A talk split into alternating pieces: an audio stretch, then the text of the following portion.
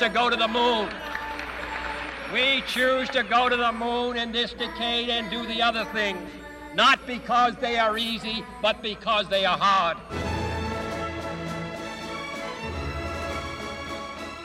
And there it is, the familiar music that tells us it is time for this month's edition of the Manx Sky at Night with the one and only Howard Parkin. Faster, my Howard, and welcome. Faster, my to you. Thanks, Judith. Well, we can't wait to get started, can we? Absolutely. Absolute action-packed agenda. Now, we started last week's pro, last month's program talking about this great achievement from Cronk-y-Berry School, Oh, yes. Yes, naming naming Gloas and Cruinlagh. Cruinlagh for the, for the Correct. planet, and yeah. now you've actually been into the school, yes, haven't you? um, when this news broke just before Christmas, of course, it was really exciting news. I was absolutely delighted for them. They asked me to go in and talk to the children, so I went in a few weeks ago to chat to them. And even now, I don't think they really appreciated how important this is. The International Astronomical Union, who launched this competition, have got so much clout. They are the people who demoted Pluto. I think I mentioned that last month. And really it's it's such a big deal it really is and I'm, I'm so delighted and it's appearing already in the local uh, not the local but the magazines I get the astronomy magazines I get it it, it really is a big story for and it, it's called the UK entry uh, which is one all the rest and of course we're not in the UK but it just shows you how important it is that the whole of the UK astronomical community are talking about this Gloas and Cruinlagh which is um of course named by the, the children of Cronk-y-Berry and so they are part of, of history. Absolutely, it'll they? stick there forever now. That that star name and that planet name will are the first ones to be named. There's 93 stars and 93 planets being named, but they had 150 to go from.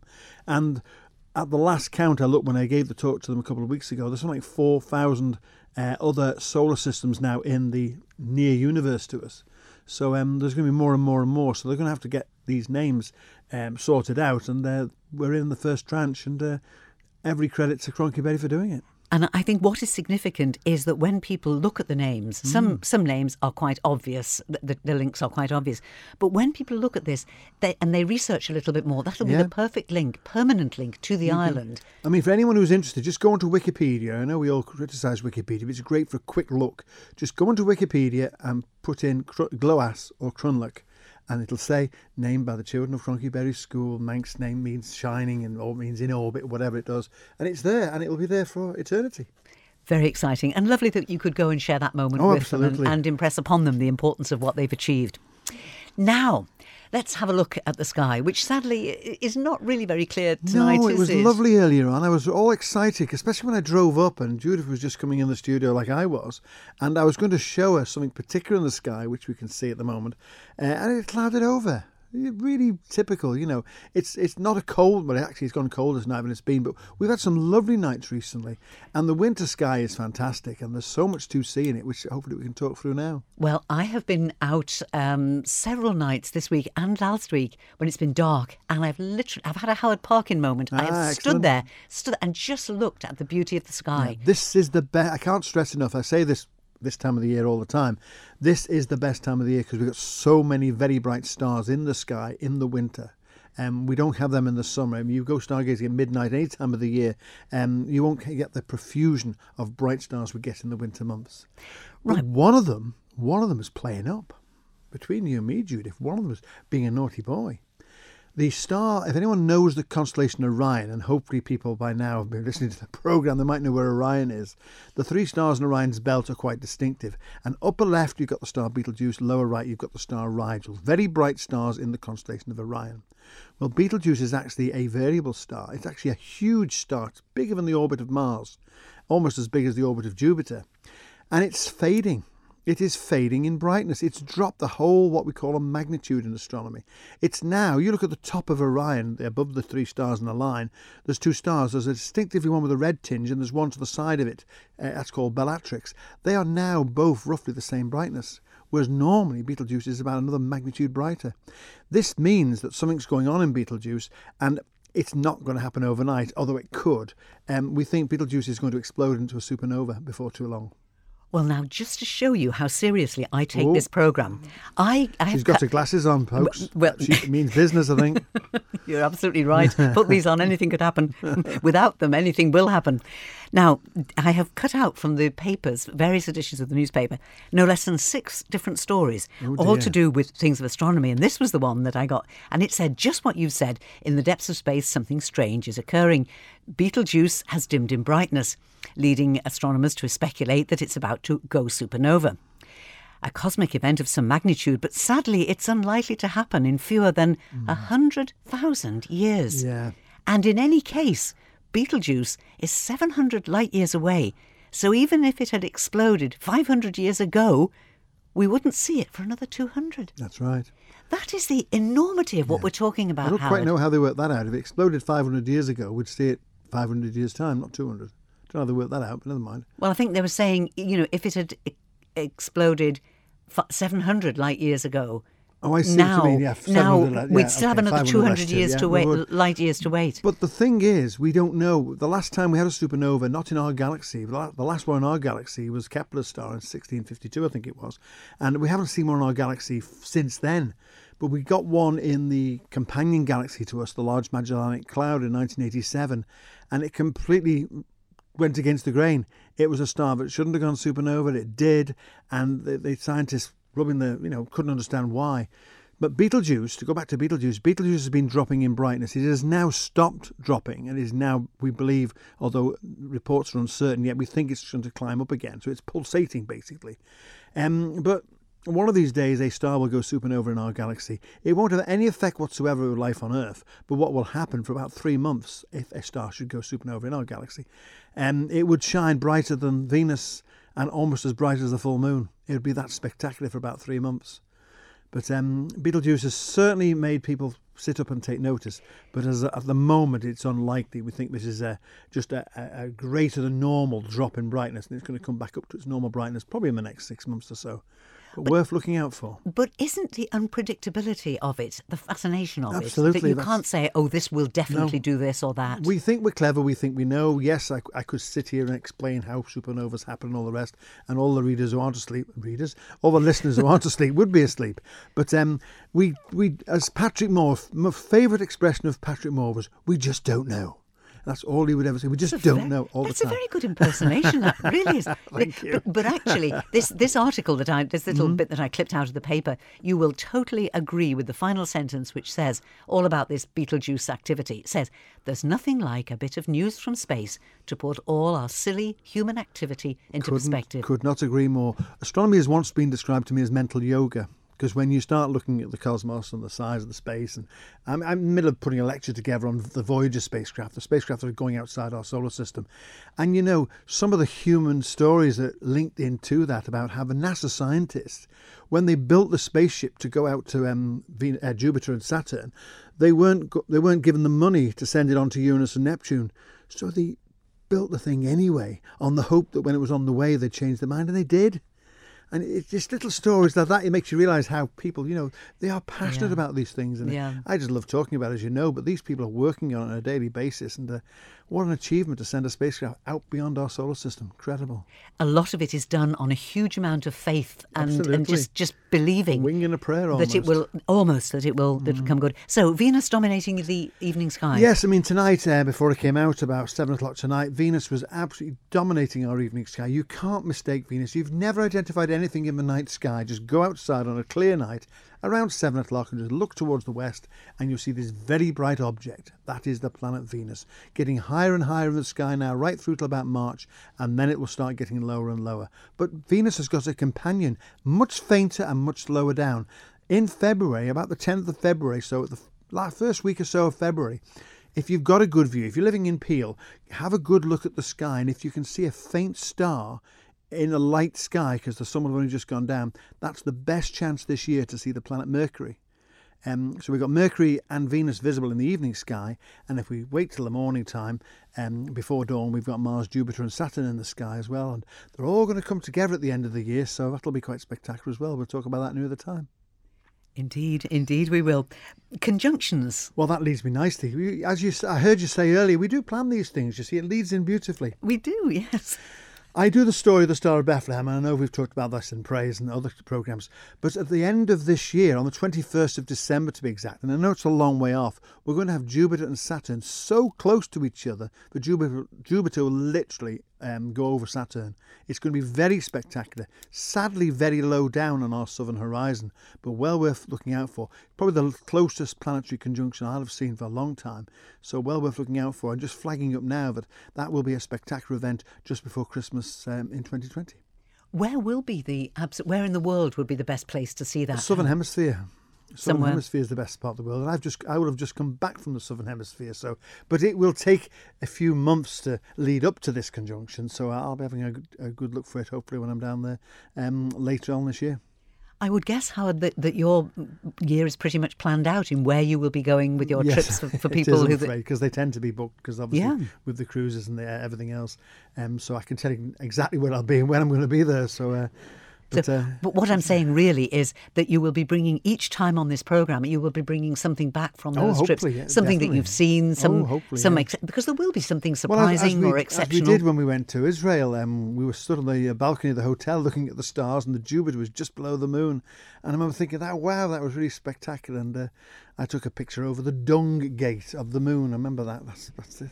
But it's just what I do. It's it's uh, it keeps my interest, and hopefully um, interests other people as well. Well, well, it fascinated us all on that trip, and it didn't matter. It wasn't the finest quality photograph, but it was a souvenir of that moment. Absolutely, and that's what I often say to people. You don't have to take spectacular photographs. If you see something in the sky and you can share it with somebody, that is a personal memory for you. It doesn't, as I say, I've said to people, if you see a beautiful mountain view, you don't know the names of the mountains. You don't need to know the names of the stars. Just enjoy the moment and think that was special. You saw a meteorite, or a meteor, I should say, and uh, or the planets coming together, or the space station, which is incidentally clearly visible at the moment. We'll talk about that in a moment. Um, so it's just these personal moments. You don't have to have wonderful photographic records. It's great if you can, but it also helps just to, to know what you're looking at.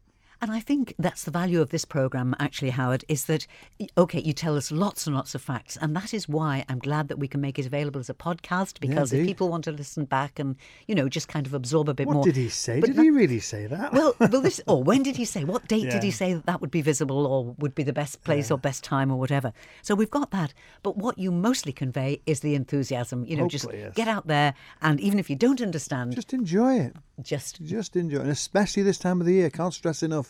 Really spectacular this time of the year.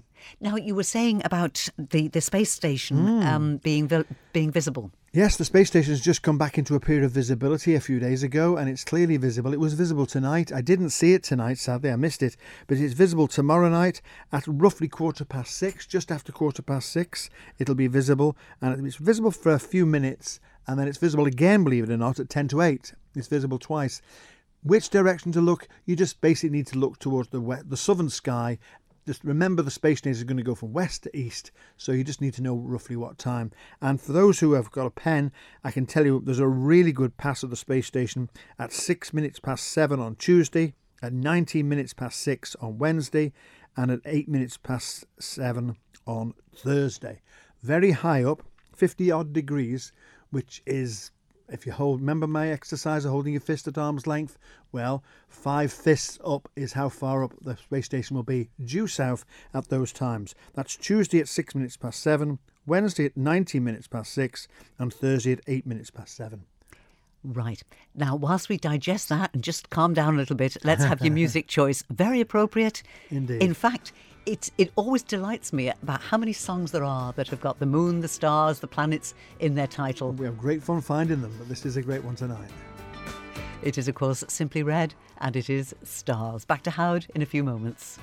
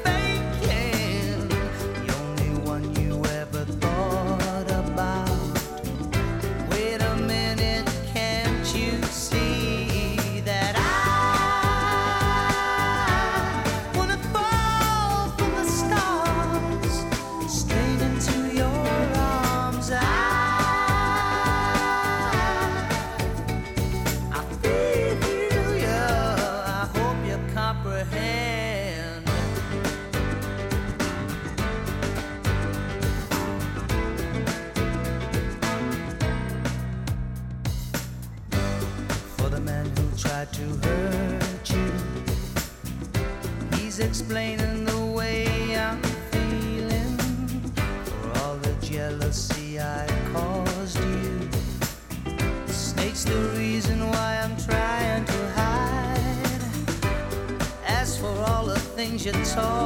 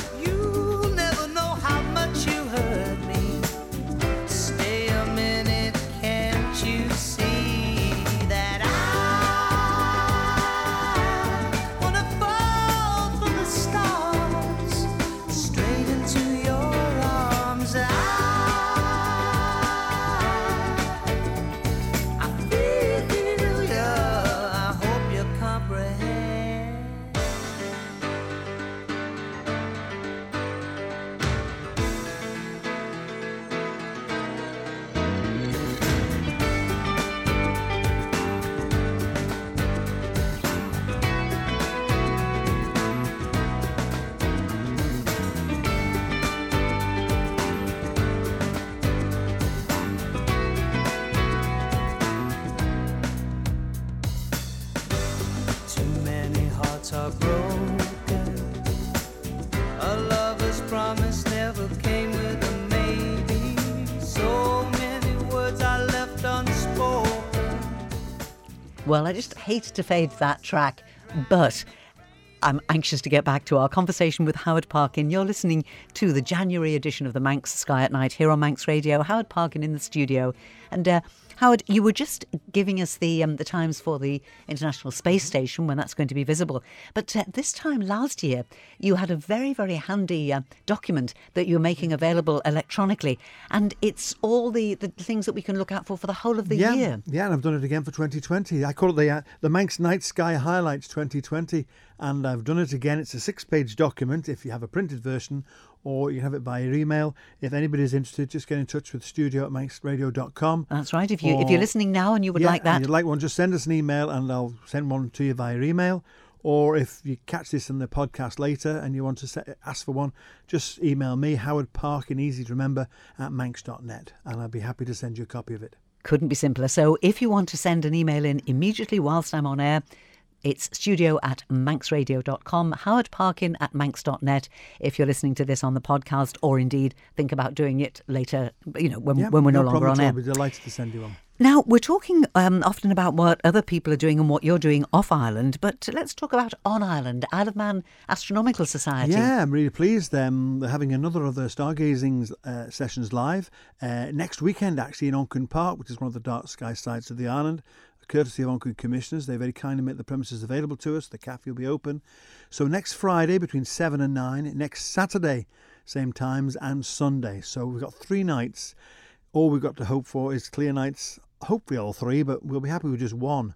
Uh, and we've had a lot of people in the in the last few years coming to these, uh, youngsters, parents, um, children, grandparents alike, and it's a great opportunity. There'll be a few telescopes there. We can look at the, the wonders of the sky, and uh, hopefully uh, identify some things for you and let you see what you're looking at. So um, do come along if you can.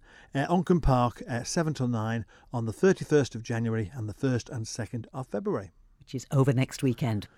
Now, what's going on at the college? Howard? Oh, what yes. are you doing there? Well, I'm in the process of um, doing my night school classes. I've just done eight. Is it eight out of twelve? I've done. I've got four more to go. But every year I do a day school for the forthcoming year, and for various reasons, this one's been put back to the eighth of February this year. Uh, the class is definitely running, so you don't need to sign up to make sure it runs. We've definitely got enough numbers to run it. But if anybody's interested to know what's visible, not just for the year, that's just one part of it, but I'll be doing a whole host of talks about what's going on in space, in astronomy, um, cosmology, Mars, the missions to Mars later this year. I'll be doing all that. And it's a week on Saturday, on the 8th of February at the college, 9 till 4. If you're interested, get in touch with the college, who I'm sure will give you all the details. That's great. Thank you, Howard. Now, Ultima Thule being renamed. Why would you rename something? Well, this was a fascinating story, and I got this story from somebody actually on board a cruise ship who emailed me, would you believe? I didn't know anything about it. And this is a guy actually who works for NASA, and I, I've done this lecture for them, and it, it's talking about the Ultima Thule um, flyby of the New Horizons in January last year. And um, all of a sudden, they've renamed it. turns out that if you are an Aryan race, one of the Aryan race, the Nazis obviously, um, Ultima Thule is where they go to. It's the Aryan race equivalent of Valhalla, evidently. So they thought this is inappropriate. So they've decided the IAU, you see, the IAU have got this clout and this power again. They said, right, we want a new name. So they've named it Arrokoth. Not Arrow with a W, it's no W, A A A R R O K O T, Arrokoth, which comes from the uh, the native language of the the Native Americans. Uh, I can't remember the name of the tribe now, but the Powhatans, I think they're called. So it's it's named after them. It's called Arrokoth. So Ultima Thule is no more. It is Arrokoth. You know, it, you were just saying about it's not spelt uh, as you might imagine OW.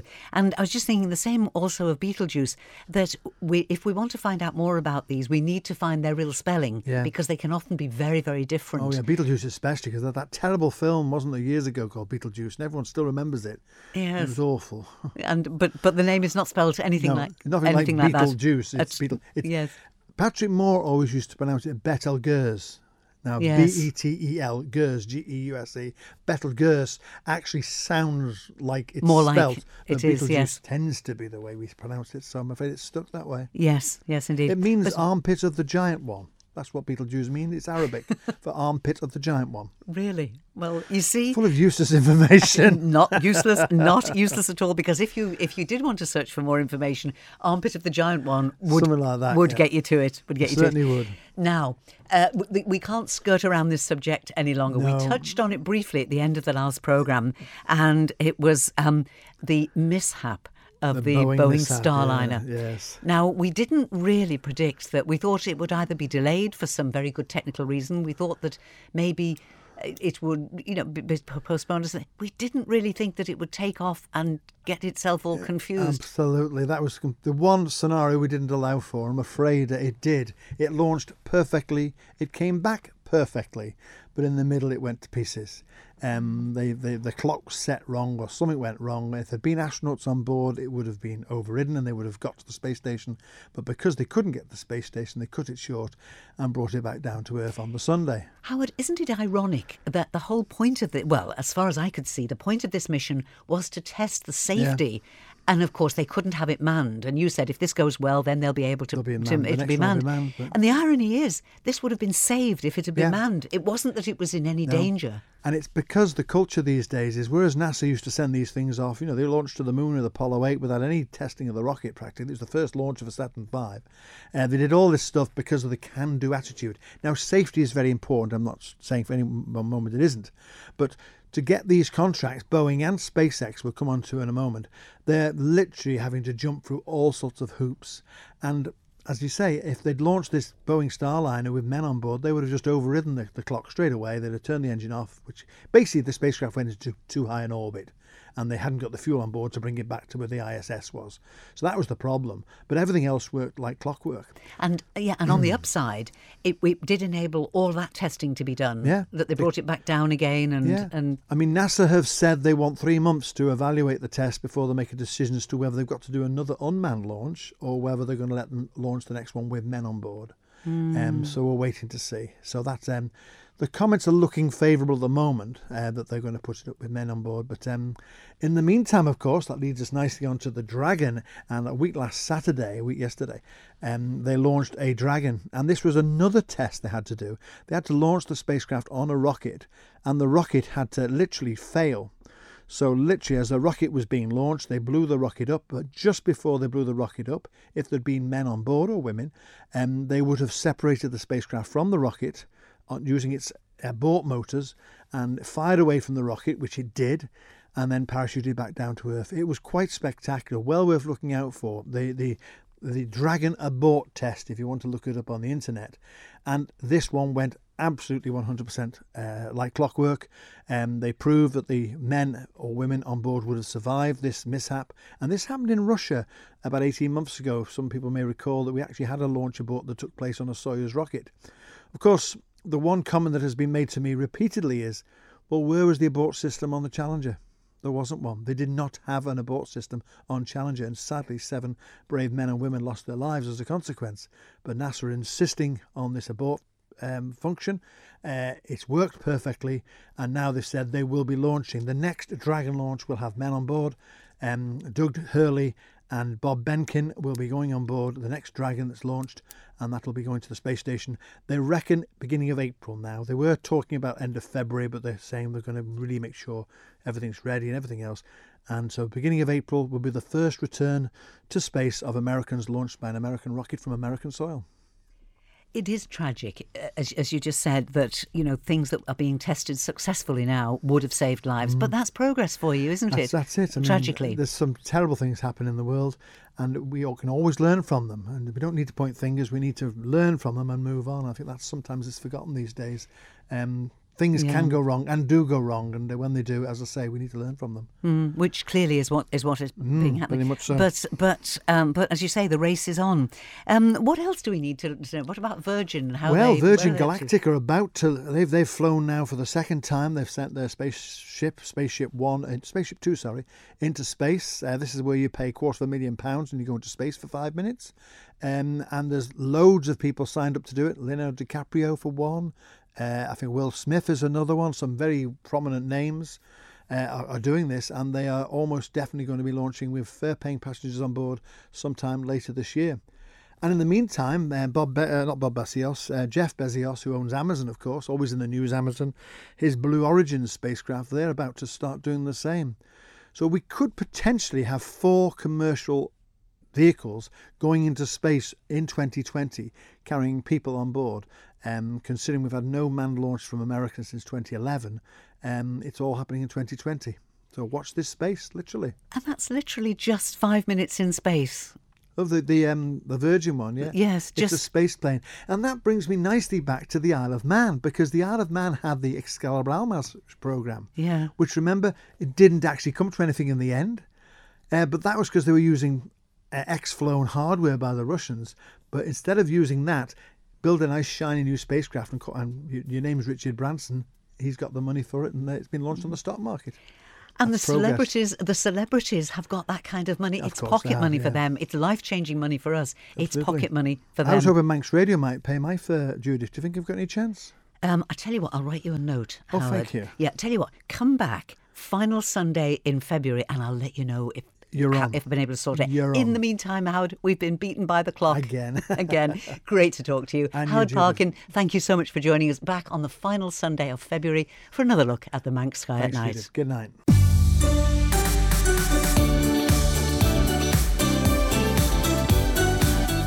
Manx Radio.